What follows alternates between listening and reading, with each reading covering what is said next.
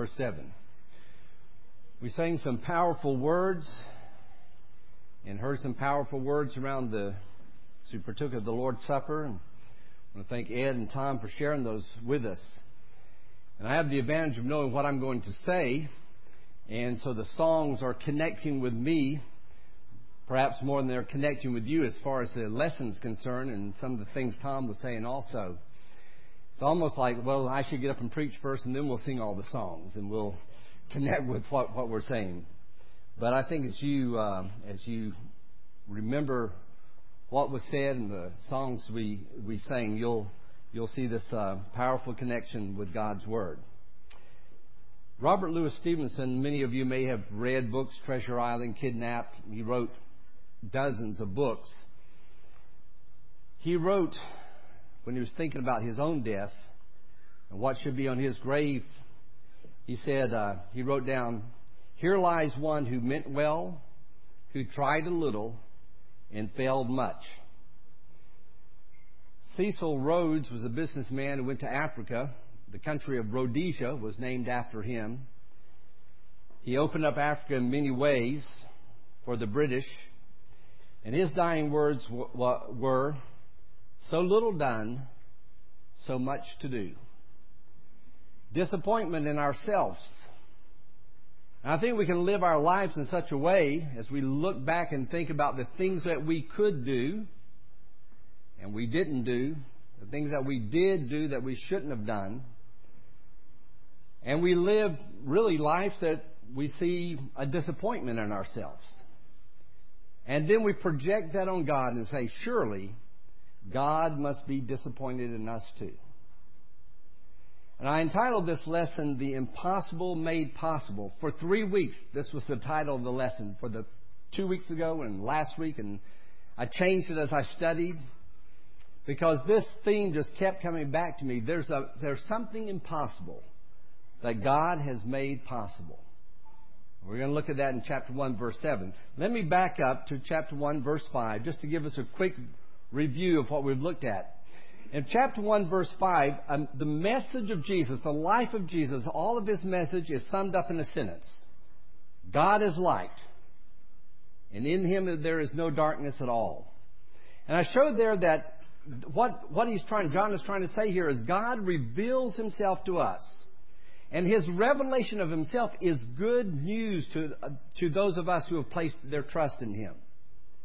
And not only did God reveal himself, he reveals us in his light in his attitude toward us. And that's a scary thought until we really see what this means, and that's really good news for us also. Then in chapter 1, verse 6, and you can read these later or read them as we're going along, he gives a, a, a statement, and he's really saying this is a ridiculous statement to make. To claim that we have fellowship with God and yet live a life in pretense. We live a life in where, where we don't realize our dependency on God. We, real, we live a life where we try to make it on our own. We try to live up to God's standard. And we do this in so many different ways, uh, various ways, subtle ways. Sometimes we don't even realize what we're doing. We try to measure up either by keeping a religious law, saying, look, look at the good I've done. God, not, not to each other, but to God. God, look at the good I've done. Or conversely, we hold on to our past sins. And this is a struggle I, I find a lot of Christians have. They hang on to their past sins, the sins that God has forgiven, and they say, look at the bad I've done. Or they try to live up to a standard, trying hard to please God, working hard. Look how hard I'm trying. And so, all these ways, there's ways we walk in darkness. Live that way, John said, and we live a lie. I'm self deceived. The truth, the open life before God, realizing that my entire life is dependent on God. My well being, my, my sins, uh, the way I live my life, the sins being taken care of are dependent on God.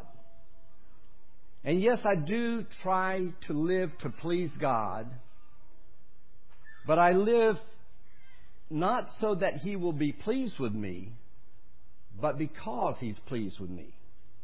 And we're going to get into that as we run through as we get further in John. Now we're going to come to a positive side in chapter 1, verse 7.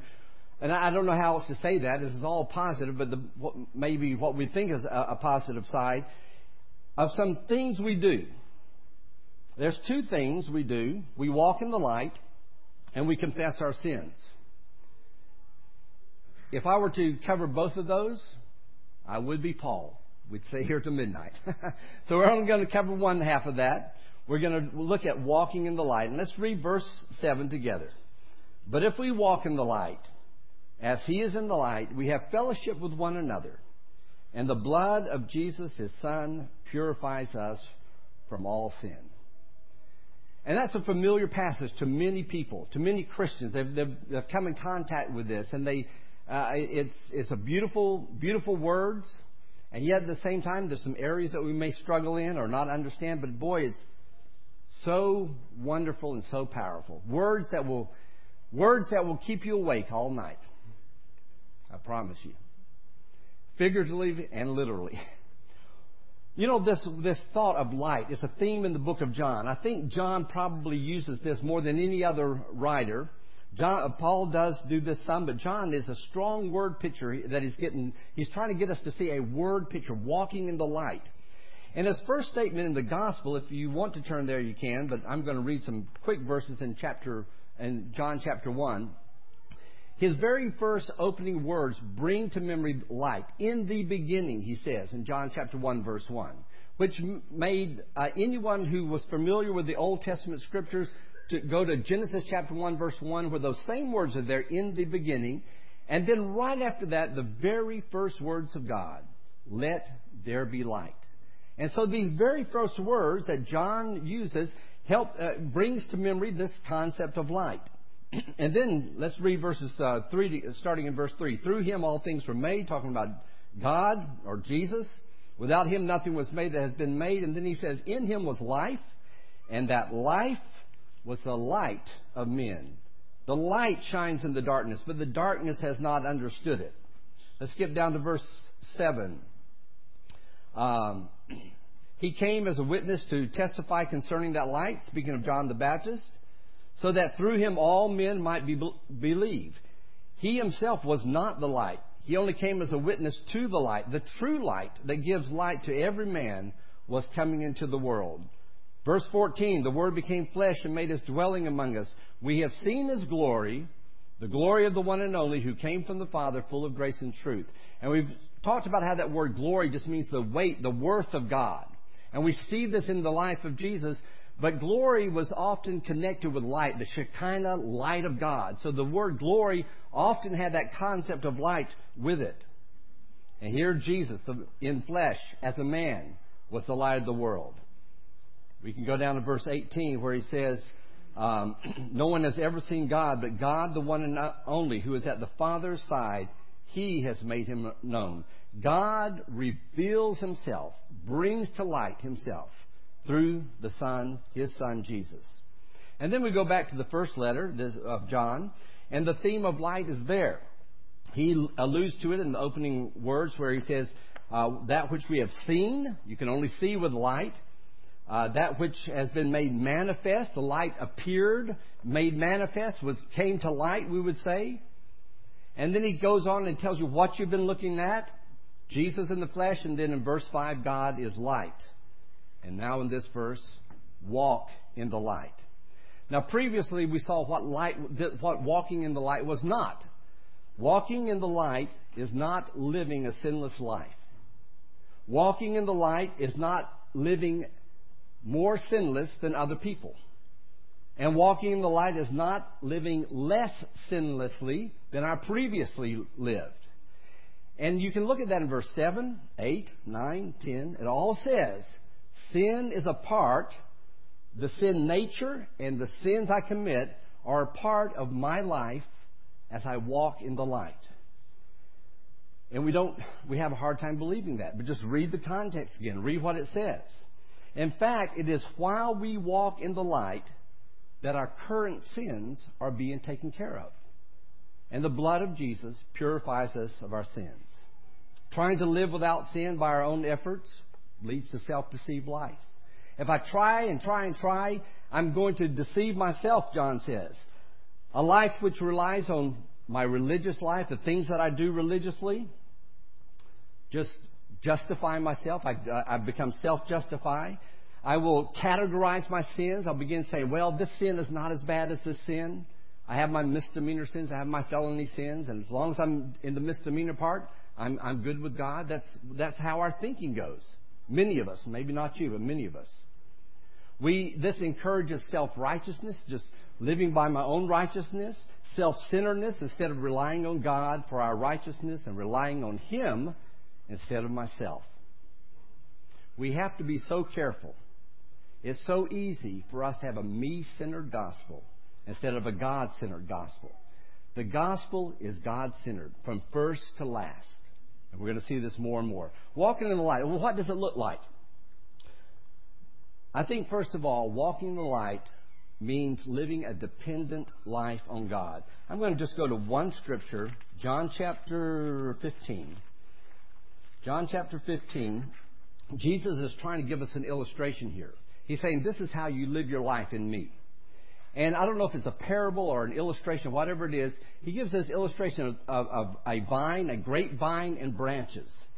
And then looking at um, down in verse 4 and 5, he says this Remain in me, or abide in me, and I will remain in you. No branch can bear fruit by itself, it must remain in the vine. Neither can you bear fruit unless you remain in me. I am the vine, you are the branches.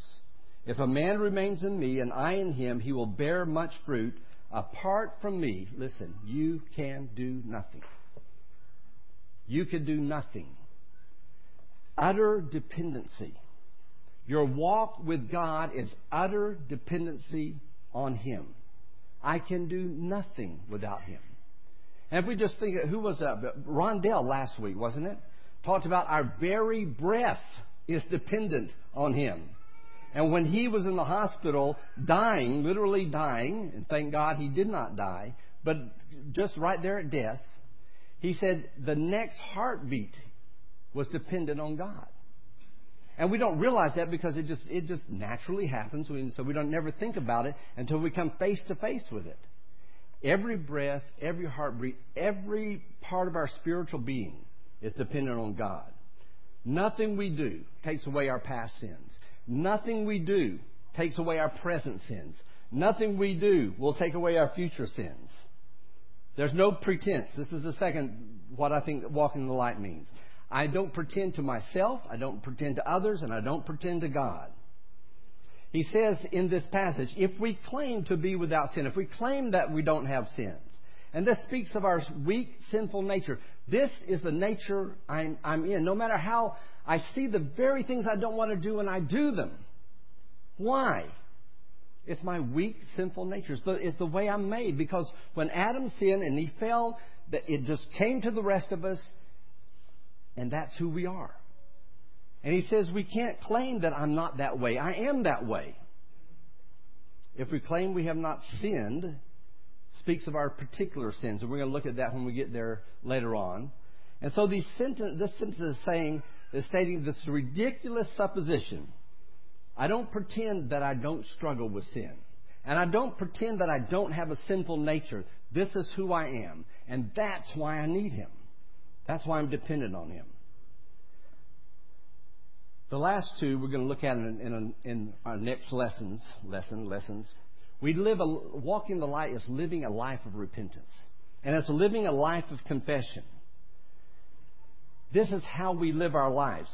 And that's all I'm going to say except this. When I recognize the sin in my life, I live in such a way, not thrashing myself, not beating myself, not groveling in my sins, bemoaning how sinful I am, but in true repentance and true confession.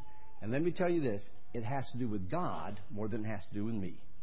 And we're going to talk about that later. But when it comes to repentance, we twist it around again and we think, I'm repenting, and it's how hard I repent and how much I confess. And it's not about you, it's centered in God. Next lesson. Walking in the, the result of walking in the light. Two things. Number one, we have fellowship with one another. And you know, as you look at this verse, this word, fellowship with one another, some people say, well, it's talking about fellowship with God, and some people say it's talking about our fellowship with each other. I think it's talking about both. Because back in chapter in verse three, he says, "I'm telling you this that you, that because we have fellowship with God and we want to have fellowship with you." And so it's both ways. Our fellowship is with God, is our fellowship is with each other. And this true fellowship, it, it can't be exclusive. You can't have you can't have fellowship with God and not have fellowship with one another. You can't sit there and say, "Well, I'll have fellowship with you." I guess you it would be very worldly fellowship with you without that fellowship with God.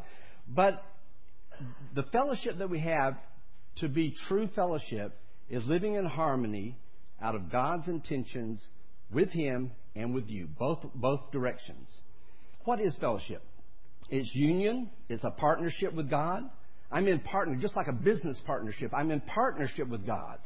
Uh, he's called me into a relationship where His interest, His interests become my interest. What God is interested in, I become interested in.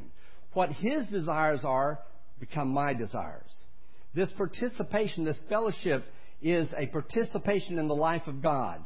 It's a life living in the heart of God, and that's poetic. But it's, it, that's what it is, is living in the heart of God. And so what does that mean? Guess what? This letter tells us what that means.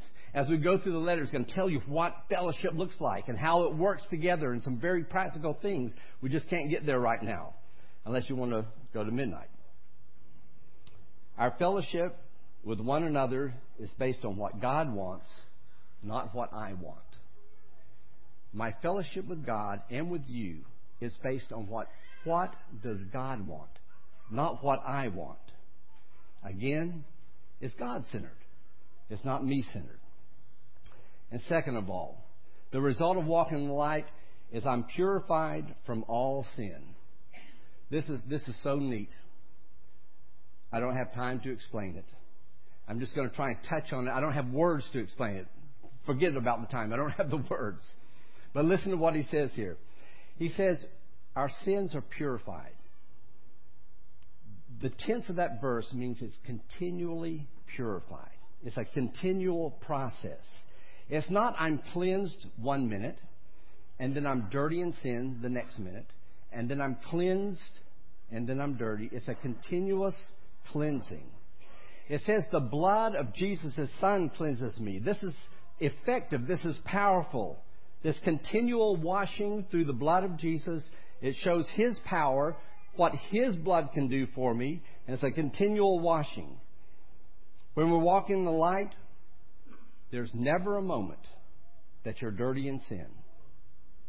And this news is so good that you doubt me. You doubt yourself. How can that be? The songs we sang, I wish I could remember. You know, I wanted to write down the words of many of the songs, and the the songs. At one point said, "Full atonement, can it be?" Question mark. Full talking about myself. Full atonement, can it be? Full atonement for you, yeah, I understand that. But for me, can it be?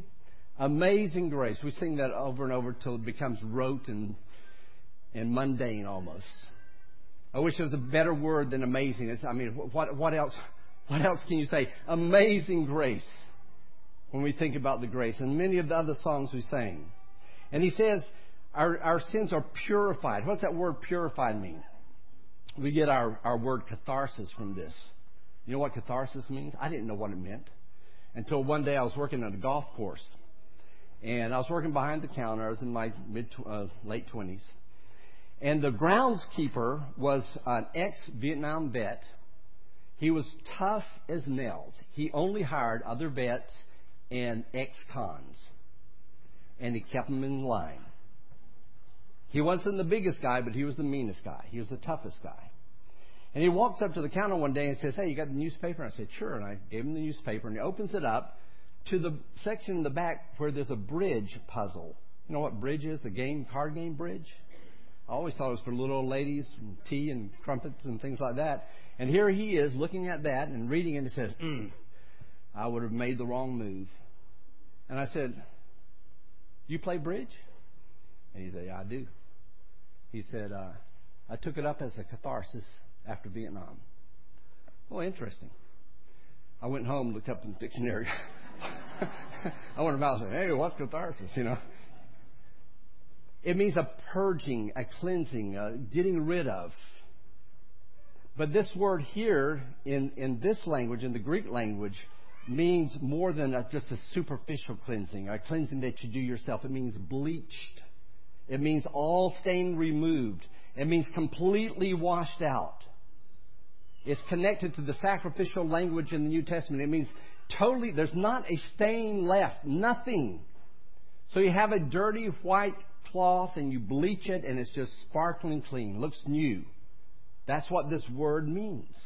And we sit there and say, oh, this is impossible. The impossible made possible here. How God completely purges me of my sin. In this dependent relationship, in this life of no pretense, not pretending I'm any better than I am, in this life of repentance and confession, I am cleansed. I am cleansed. And listen, this cleansing happens not because I confess and repent. There's no power in that. The power, it says here, is in the blood of Jesus that continually cleanses. Let me give you a quick illustration. I have some keys here if you don't, can't see them. This is how I live my life. I'm going to pretend my right hand is God, my left hand is Satan. and when a child is born, the, if the child died, he, he or she is safe in the hands of God. Somewhere along in life, we become we, we realize who we are. We start making wrong choices. We sin. We become separated from God. This is a this is the Bible told in a simple way. And so I would say, well, at that point, I'm in the hands of Satan. Somewhere along the line again, I come to realize I need God. And I realize that I can't get to God, that God came to me.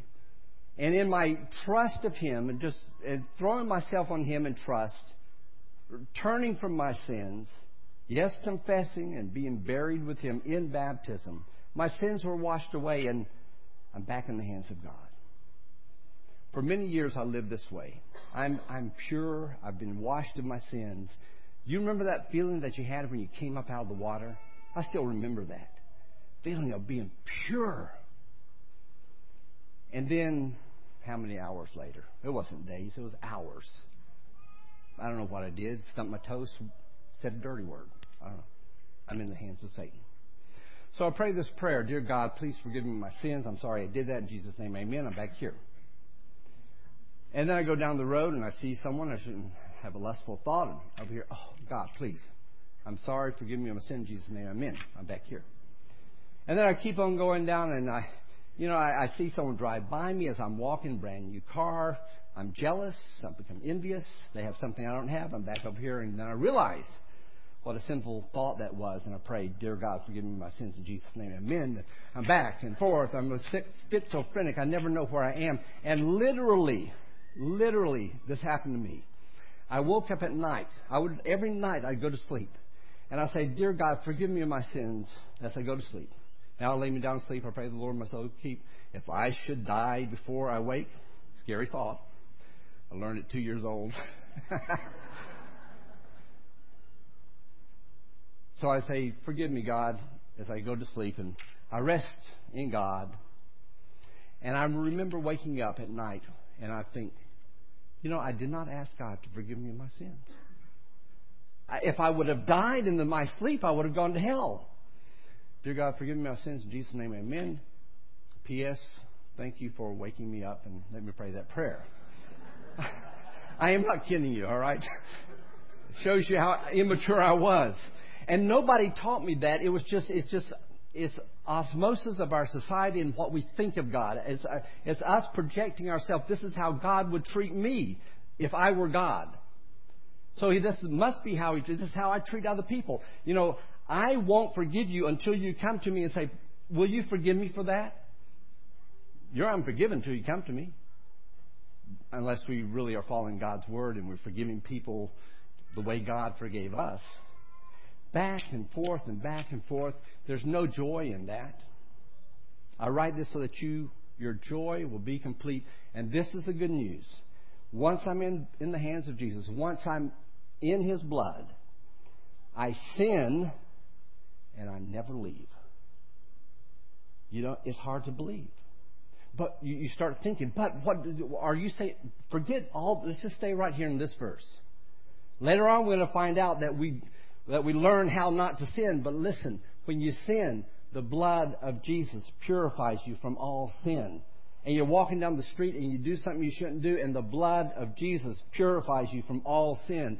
And then you say something you shouldn't say, and the blood of Jesus purifies you from all sin. And Satan the whole time saying, Hey, hey, look, look what she did. Look what he did. And God says the blood of Jesus is more powerful than that. Well, I can believe it for you. I have a hard time believing it for me. How can that happen? How can God forgive me for what I've done when I knew I shouldn't be doing it? And I just need to have the faith that God's blood is more powerful than my sin. It's not, it's not you will be cleansed and then walk in the light. Notice it. You walk in the light and you're cleansed. Get it? As you walk in the light, you're being cleansed. It's not you get yourself clean and then you walk in the light and you start doing the right things and then you're back out again. No, you walk in the light, you're being cleansed. And we're going to see this more and more as we go through 1 John. This brings us joy. You can know that you have eternal life. We'll explain in later in later lesson how this will help you not sin. If you really grasp this the way you should, you will not sin. Hebrews chapter 9 verse 14 says this, How much more then shall the blood of Jesus, blood of Christ, cleanse our conscience? It, it wipes our conscience clean. Do you live with a clean conscience? The blood of Jesus cleanses our conscience. The reality of fellowship with God is this my sinful self and the sins I commit are exposed in the life of God, in the light of God. And as they're exposed in the light of God, they're continually cleansed. Martin Luther told a not Martin Luther Jr. King, but Martin Luther, the Reformation leader, told of a dream he once had where he was sitting in front of Satan. Satan had listed his sins. He wrote them down and as he wrote down every sin that Martin Luther committed, he never argued, he never explained. He just watched the list get longer and longer. And when it was finished, he reached over with a pen and wrote 1 John 1 7. He understood. He understood. Your, your list of sins may be this long, and the blood of Jesus is bigger than that. All your sins washed away. This is our hope. Hope meaning I, I know this for sure. My hope in God's promise is based in God said it, so I believe it. And it's an impossible thing, but I believe it because God said it. Impossible, but through the blood of Jesus made possible. And listen, it's a walk, by the way. As we walk in the light, you know, the life, life in the Lord really isn't that difficult in comparison to trying to measure up, working hard to measure up. Walking in the light isn't like a salesman who has to do better next month than he did this month. Some of you in sales, you know that. The pressure's on you to do better than you did before. And you feel this constant pressure. I've got, to, I've got to perform. I've got to do something. I've got to do something. Walking in the light is not that way. It's a walk. Adam walked with God. God has come back in Christ to restore us to that walk. Enoch walked with God. We stroll with God. We rest in God. We walk down this road. Yes, I'm a sinful person, and the blood of Jesus purifies me. Jesus said it this way in Matthew chapter 11 Come to me, all you who are weary and burdened. Are you weary? Are you weary of, of just trying and trying, and trying? Are you weary, burdened with your sins? Why are you carrying them around? He says, I will give you rest. Take my yoke on you. Yes, there's a yoke there, but it's not burdensome. He says, You learn from me. I'm gentle, humble of heart, and you will find rest in your soul. If you live your Christian life in frustration and that you know that tenseness in your stomach, that I'm just am I am I doing it? Am I working hard? Am I, is it there? If you can't rest, something's wrong, and it's not on the God side; it's on you, your side. There's something you're doing, some, something in the way you're thinking, that you are you are you're not resting in His work. He did it. You can rest. One thing I like to do as I study a passage, I like to paraphrase it, an expanded paraphrase. And sometimes I share these with you, often I don't. But I'm going to share these verses 5 through 7 in my expanded version, okay? Let me read it to you. This is the news, the good news we heard from and saw in the life of Jesus, who is the complete and true revelation of what real life is. Now we ring out this declaration that He, with all authority, commissioned us to proclaim God is light. In Him there is not the slightest speck of darkness. Now, suppose we tell everyone we have a partnership, a communion, and relationship with God who is light, and yet we live our lives covering up and hiding, keeping out what God's purity and holiness exposes in our lives. Well, we are lying to ourselves and do not live in the open and revealing light of God. But if our lives, if, but if we live our lives in the open exposure of God's light, His glorious light that penetrates and shows us who we are, that partnership, communion, and relationship with God exist. And the blood of Jesus, His Son, continually whitewashes and cleanses and takes away absolutely all sin in our lives. 1907, King Oscar of Sweden was dying. And when the end was coming very near, his wife leaned over to him, the queen, and she whispered in his ear over and over this verse. Over and over she whispered, 1 John 1 7. If we walk in the light, as he is in the light, we have fellowship with one another and the blood of Jesus, his Son, purifies us from all sin. His last words, the dying king said, Thank you, Jesus. That's all you can say. Thank you. Thank you, Jesus. Do you believe it? I believe for Charlie. Do you believe for you? That's where the rubber meets the road. Good news the impossible made possible in Christ. If you're outside of Christ,